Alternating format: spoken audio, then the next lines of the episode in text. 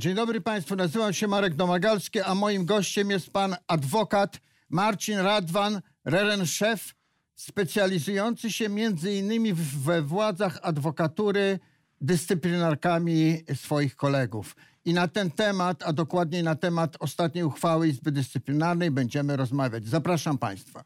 Dzień, dobry, Panie, panie, panie mecenasie. Dzień dobry.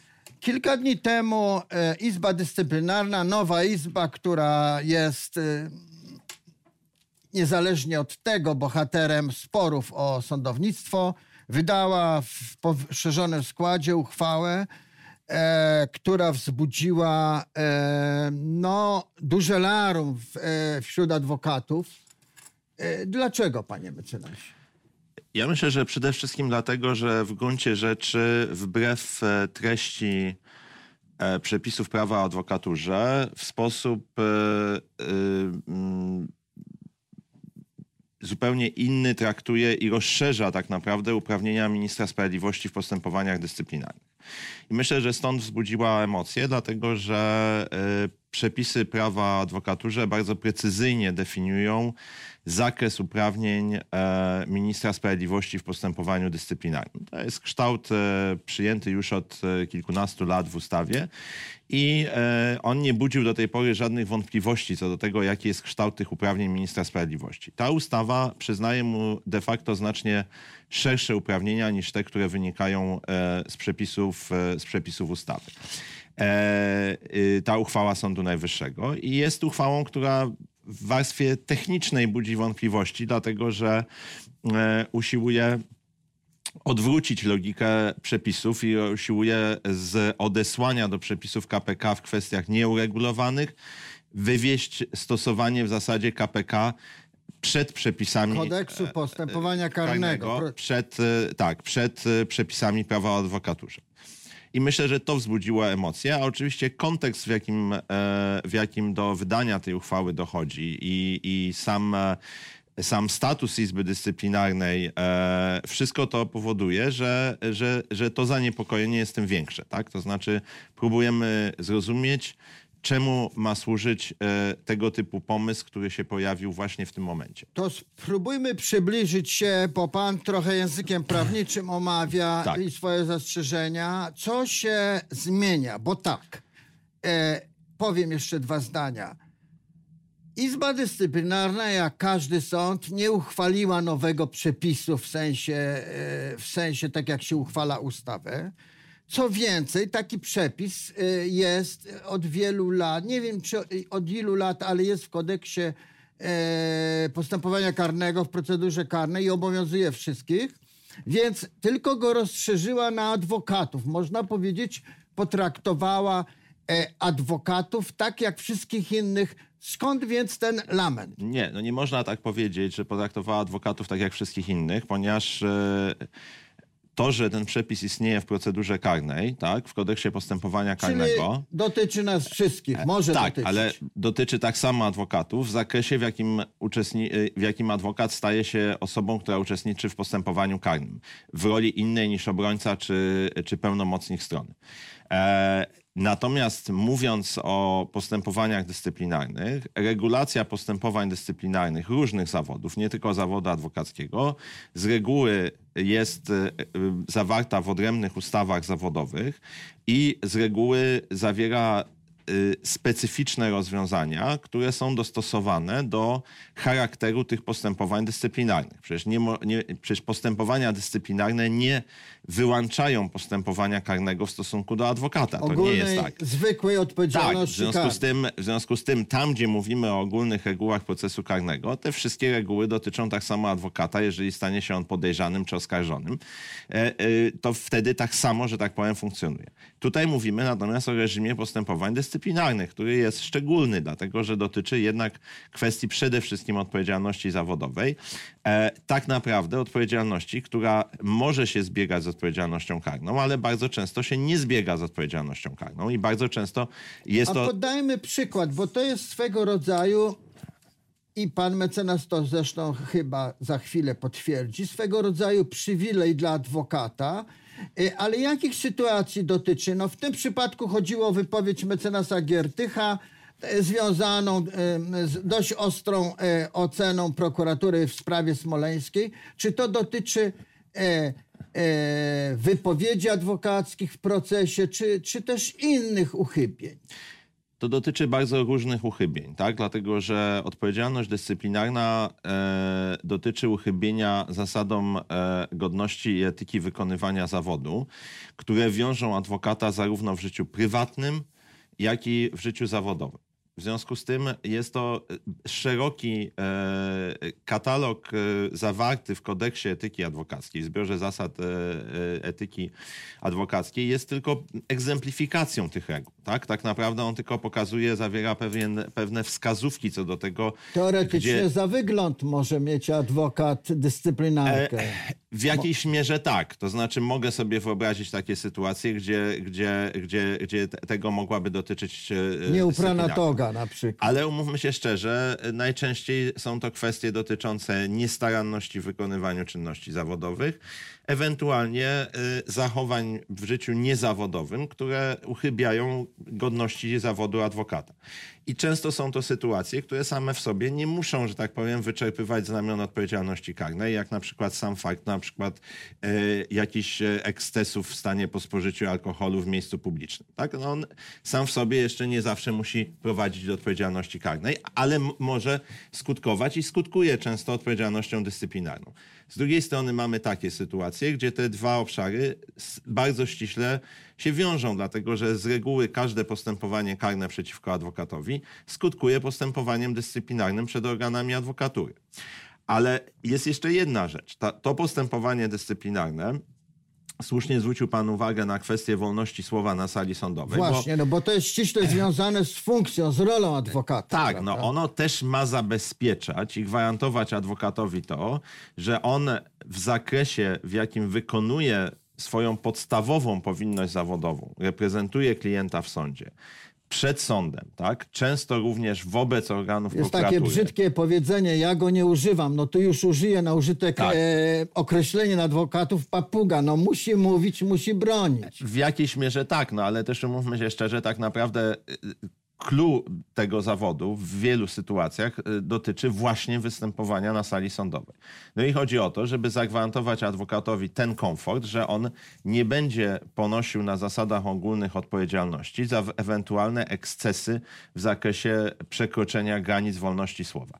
Chodzi po prostu o to, że jeżeli e, ta odpowiedzialność miałaby się odbywać w ramach procedury karnej, czy w ramach postępowań cywilnych i na przykład dotyczyłaby tego, że sędzia czy prokurator poczułby się urażony sformułowaniem, którego adwokat użył na sali sądowej, żeby nie doszło do sytuacji, gdzie w gruncie rzeczy aparat państwa będzie dysponował narzędziami, które będą służyły dyscyplinowaniu A adwokat będzie sali sądowej. zmrożony, zmrożony i będzie się zastanawiał, tak. jakiego słowa użyć. Tak jest, dokładnie. Więc y, taki jest, takie jest źródło i taka jest historia tych postępowań. Tak? I ja teraz y, chcę powiedzieć tak, bo warto jeszcze zwrócić uwagę na jedną rzecz, że z jednej strony mówi się o tym e, i minister sprawiedliwości, obecny minister sprawiedliwości bardzo wyraźnie wyraża swoją niechęć do systemu postępowań dyscyplinarnych w ich obecnym kształcie, No nie uważając, tylko że... minister, e, dodajmy też e, na łamach prasy, e, internetu jest dużo krytycznych e, ocen. Tak, potem. ale teraz to, na co chciałem zwrócić uwagę, to to, że jeżeli w tych postępowaniach dzieje się tak źle, i jeżeli minister odczuwa tak silną potrzebę e, ingerowania w ich bieg tak, i korygowania tych nieprawidłowości, no to jak wytłumaczymy fakt, że w ubiegłym roku minister sprawiedliwości złożył wyłącznie sześć odwołań od orzeczeń sądów dyscyplinarnych pierwszej instancji adwokackich, w tym roku do tego momentu siedem. Znaczy, ja chcę powiedzieć tak, że jest to taka dosyć e, demagogiczna zabawa, ponieważ tam, gdzie przechodzimy już na e, etap praktyki tych postępowań dyscyplinarnych, to zainteresowanie tymi postępowaniami ze strony ministra, czasem większe, czasem mniejsze, prośby o przesłanie informacji, ale faktyczny udział ministra w tych postępowaniach e, jest pasywny i bardzo skromny. Więc teraz pytanie polega na tym, czy jeżeli minister nie wykorzystuje uprawnień, którymi już dysponuje, na gruncie, niespornie na gruncie prawa o adwokaturze, to czy musi poszukiwać przez karkołomną wykładnię zastosowaną przez Izbę Dyscyplinarną uprawnień nowych? E, y, to, to jest pytanie, nad którym warto się zastanowić, bo, bo może jednak ten obraz, tak, jak się przejrzy przez dane statystyczne odnośnie tego, co się w tych postępowaniach działo, nie jest aż tak dramatyczny. I być może minister w praktyce również nie znajduje podstaw do tego, żeby w sposób e, gremialny, w sposób e, mm, intensywny uczestniczyć w tych postępowaniach w zakresie uprawnień, które, które posiada. Przypomnijmy, że de facto może on uczestniczyć w tych postępowaniach jako strona, po pierwsze, e, tam gdzie żąda wszczęcia, tak, gdzie żąda wszczęcia postępowania, e, a nadto ma uprawnienie wnoszenia kasacji od każdego prawomocnego orzeczenia Wyższego Sądu Dyscyplinarnego. Ale rozumiem, że e, przywilej, e, no czy uprawnienie, żeby nie, nie epatować tym przywilejem adwokackim, notabene radcowie mają pewnie identyczny, tak, te polega na tym, że, o, i, że jeśli sprawę dyscyplinarną załatwią organy samorządu w pierwszej instancji, to minister już do tego nie ma nic. Do tej pory tak było. Znaczy, mówimy w ogóle w, tej, w, wypadku tej ustawy mówimy o bardzo specyficznej sytuacji, bo nawet nie mówimy o pierwszej instancji, tak? Bo tu nawet nie mówimy o orzeczeniu sądu dyscyplinarnego o pierwszej instancji. My mówimy tutaj o sytuacji dotyczącej rozstrzygnięcia dotyczącego odmowy wszczęcia postępowania tak, dyscyplinarnego. Nie widzimy deliktu. Nie widzimy deliktu. Tak, znaczy to jest sytuacja, w której minister ma prawo, e, jeżeli był osobą, która żądała wszczęcia tego postępowania, złożenia odwołania od e, decyzji rzecznika dyscyplinarnego do sądu dyscyplinarnego o pierwszej instancji. To jest tryb odwoławczy, który w tych postępowaniach Ale już istnieje. nie do Sądu Najwyższego. Ale nie ma w tych sprawach możliwości, o ile nie ma orzeczenia e, Wyższego Sądu Dyscyplinarnego, nie ma możliwości złożenia kasacji, e, która by przenosiła rozpoznanie tej sprawy do Sądu Najwyższego. Tylko problem polega na tym, że, żebyśmy też mieli świadomość, że ilość tych orzeczeń, które teoretycznie mogą być zaskarżane na gruncie tej y, uchwały Izby Dyscyplinarnej, w zasadzie dotyczy różnego rodzaju rozstrzygnięć procesowych organów e, zarówno rzeczników dyscyplinarnych, jak i sądów pierwszej instancji których przecież ustawodawca nie wprowadził dalej idącego trybu odwoławczego nie po to, żeby zrobić na złość ministrowi sprawiedliwości, tylko dlatego, że uznał, że są to rozstrzygnięcia o charakterze incydentalnym. Że tak? sama korporacja sobie z nimi poradzi. Albo, że korporacja sobie z nimi poradzi, albo, że nie są to rozstrzygnięcia, które zasługują na e, kontynuowanie postępowania e, ad calendas grecas przez wszystkie możliwe instancje i wyprowadzania go do Sądu Najwyższego. No też musimy mieć świadomość tego, że przecież nie chodzi o to, żeby każde rozstrzygnięcie w przedmiocie, nie wiem, e, no tak, nawet bo... kosztów postępowania było e, e, potencjalnie przedmiotem deliberacji Izby Dyscyplinarnej Sądu Najwyższego. E, a trochę, trochę, e, trochę w tej sytuacji o tym mówimy. Tak? To znaczy my, my zdajemy się nie dostrzegać tego, zwłaszcza, że akurat e, kontekst wskazuje też na to, że generalnie rzecz biorąc mówimy o sytuacjach, gdzie ministrowi sprawiedliwości służą inne środki na gruncie czy to procesu cywilnego, czy to procesu karnego, z których może korzystać. Tak? Nawet cywilnego?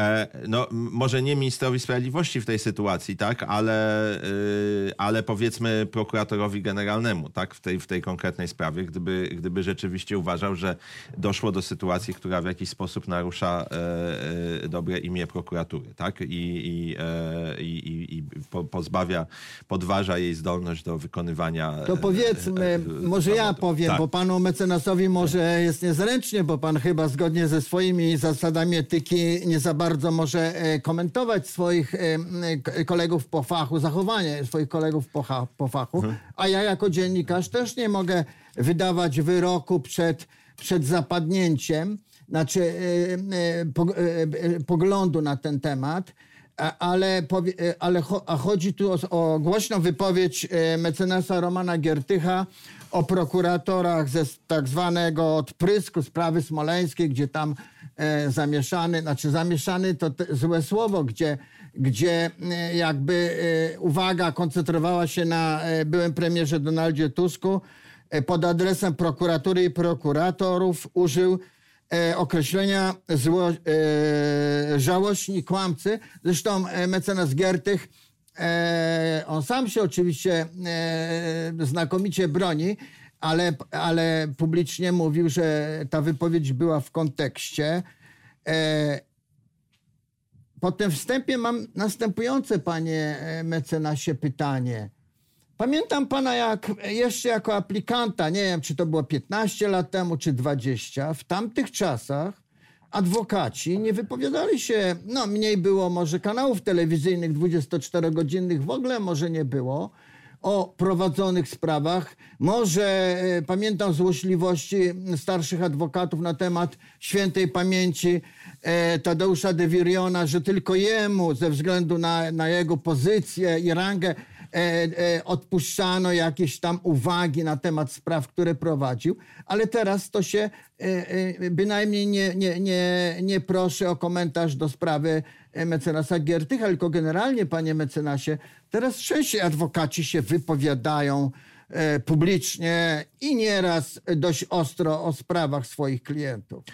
Ja myślę, że y, są dwie kwestie. To znaczy, jest tak, że po pierwsze, y, mm, nie, kodeks etyki adwokackiej dzisiaj nie jest tak rygorystyczny, jeżeli chodzi o kontakty z mediami, jak to było jeszcze. Złagodził. Jeszcze, jeszcze jakiś czas temu. E, y, myślę też tak, że generalnie rzecz biorąc, no, trudno byłoby w istniejącej dzisiaj rzeczywistości. I to nie chodzi tylko o to, jak się przeobraża rynek medialny i jak, e, jak e, ile kanałów Prawniczy informacji. również. Prawniczy również, tak. E, e, ym, ale też chodzi o sytuację polegającą na tym, że jednak e, od 30 lat funkcjonujemy w państwie, które no, jest państwem wolnej prasy tak, i wolnego słowa, więc też myślę, że trudno byłoby sobie wyobrazić na dłuższą metę i uzasadnić takie stanowisko, że adwokat e, pytany przez dziennikarza ma milczeć i, i co najwyżej mówić, Nie, że broń szanuje Boże. orzeczenia sądu. Broń prawda? Boże, ale raczej E, mówiłem o adwokatach, natomiast- którzy bez pytania się wypowiadają. E, I nie natomiast przed myślę... salą sądową. Natomiast, e, natomiast ja myślę, to znaczy i, i- staram się temu hołdować, że generalnie rzecz biorąc, no, e, trzeba zawsze zachować umiar w tym, co się mówi w mediach, jak się mówi, jak się komentuje sprawy, które się prowadzi. E, e, e, bo, bo, bo myślę, że to tak naprawdę tego oczekujemy od adwokata, tak? To znaczy pewnej dojrzałości także w sytuacjach pozamedialnych. No, Abstrahując od tej sprawy, ja absolutnie y, jestem daleki od jakichkolwiek ocen e, co, co, co, co, co do tej konkretnej sprawy. Natomiast, e, natomiast myślę, że generalnie e, rzecz biorąc, myślę, że zresztą myślę, że większość kolegów, którzy w mediach się wypowiadają, e, ty- tych reguł przestrzega, tak? To znaczy, to znaczy generalnie rzecz biorąc, to nie jest tak, że, że, że mamy do czynienia z tym, że jakieś tabuny adwokatów biegają po studiach telewizyjnych i e, e, wyciągają tam jakieś skandalizujące wątki ze spraw, które prowadzą. No też, też e, powiedzmy sobie szczerze, że na ogół te komentarze dotyczą spraw, które w jakiś sposób medialnie i tak są głośne i generalnie rzecz biorąc, czy dziennikarze chcą uzyskać jakąś wiedzę o tych sprawach, czy też generalnie toczy się jakaś debata wokół tego procesu, w której adwokat uczestniczy. Tak więc myślę, że, że to nie jest tak, że generalnie. E, Natomiast rzeczywiście myślę, że problem jest w mediach społecznościowych, problem jest z różnymi wypowiedziami, które się pojawiają e, w publicystyce uprawianej przez adwokatów, w felietonach uprawianych przez adwokatów. E, I, i my- myślę, że no, trzeba zawsze zadać sobie pytanie, jeżeli się siada do publikowania czegoś czy wypowiadania w mediach, jak to zrobić, żeby zachować e, powagę i, i, i, i zawodu, który się wykonuje, tak? adekwatną do funkcji społecznej, którą ten zawód pełni. Czego, panie mecenasie, oczekuje pan od władz adwokatury e, w tej sprawie? Znaczy ja myślę, że generalnie rzecz biorąc y, jest to na pewno temat i myślę zresztą, że władze adwokatury go podejmą. Zresztą e, Zapowiadają. E, tak i myślę, y, natomiast powiem tak, no, y, jest to sytuacja o tyle trudna, że generalnie rzecz biorąc e, e, myślę, że dzisiaj trudno jest wyobrazić sobie, w jakim e, trybie procesowym z tą uchwałą Izby Dyscyplinarnej można, można się mierzyć, tak? Dlatego, że, że no musimy się, sobie... e, no tak. E, Bo, bo tak naprawdę mamy dzisiaj do czynienia z orzeczeniem, które zostało wydane przez Izbę Dyscyplinarną. Z drugiej strony mamy do czynienia z poważnymi wątpliwościami co do umocowania Izby Dyscyplinarnej do orzekania w ogóle, wynikającymi z, z, mniej więcej z równoległego Ze znanego Tak. sporu e, E, i, z orzeczenia, I z orzeczenia Trybunału Sprawiedliwości Unii Europejskiej wydanego no, w gruncie rzeczy prawie, że, że równolegle z tym orzeczeniem. E, więc myślę, że no, myślę, że to musi być przedmiotem bardzo starannej refleksji, jak i w jaki sposób e, e, mierzyć się z tym, z tym, z tym orzeczeniem i z jego, z jego konsekwencjami. Natomiast e, nie ulega wątpliwości, że no nie, nie ma e, chyba e, takiej opcji, żeby adwokatura pozostała milcząca i żeby milcząco przyjęła, że, że w ten sposób można dokonywać modyfikacji prawa o adwokaturze w gruncie rzeczy poza, poza drogą ustawodawczą. No, modyfikacji dosyć znacznych, bo powiem szczerze, że nawet jeżeli by przyjąć, że nikt przecież nie odmawia sądom prawa do wykładni, często bardzo daleko idącej prawa, natomiast no, w tym momencie jest to wykładnia, która w sposób zasadniczy przebudowuje model postępowań dyscyplinarnych. E, a sposób, w jaki to zostało zrobione, powoduje, że, że tak naprawdę wyłącza możliwość e, e, wykorzystania innych trybów ochrony e, związanych z normalnym przebiegiem procesu ustawodawczego, nawet, tak? Nawet w istniejących realiach w. Dziękuję serdecznie, panie mecenasie. Dziękuję bardzo. Dziękuję Państwu. Moim gościem był pan adwokat Marcin Radwan Reren-Szef, specjalizujący się dyscyplinarkami adwokackimi w Naczelnej Radzie Adwokackiej. Dziękuję Państwu.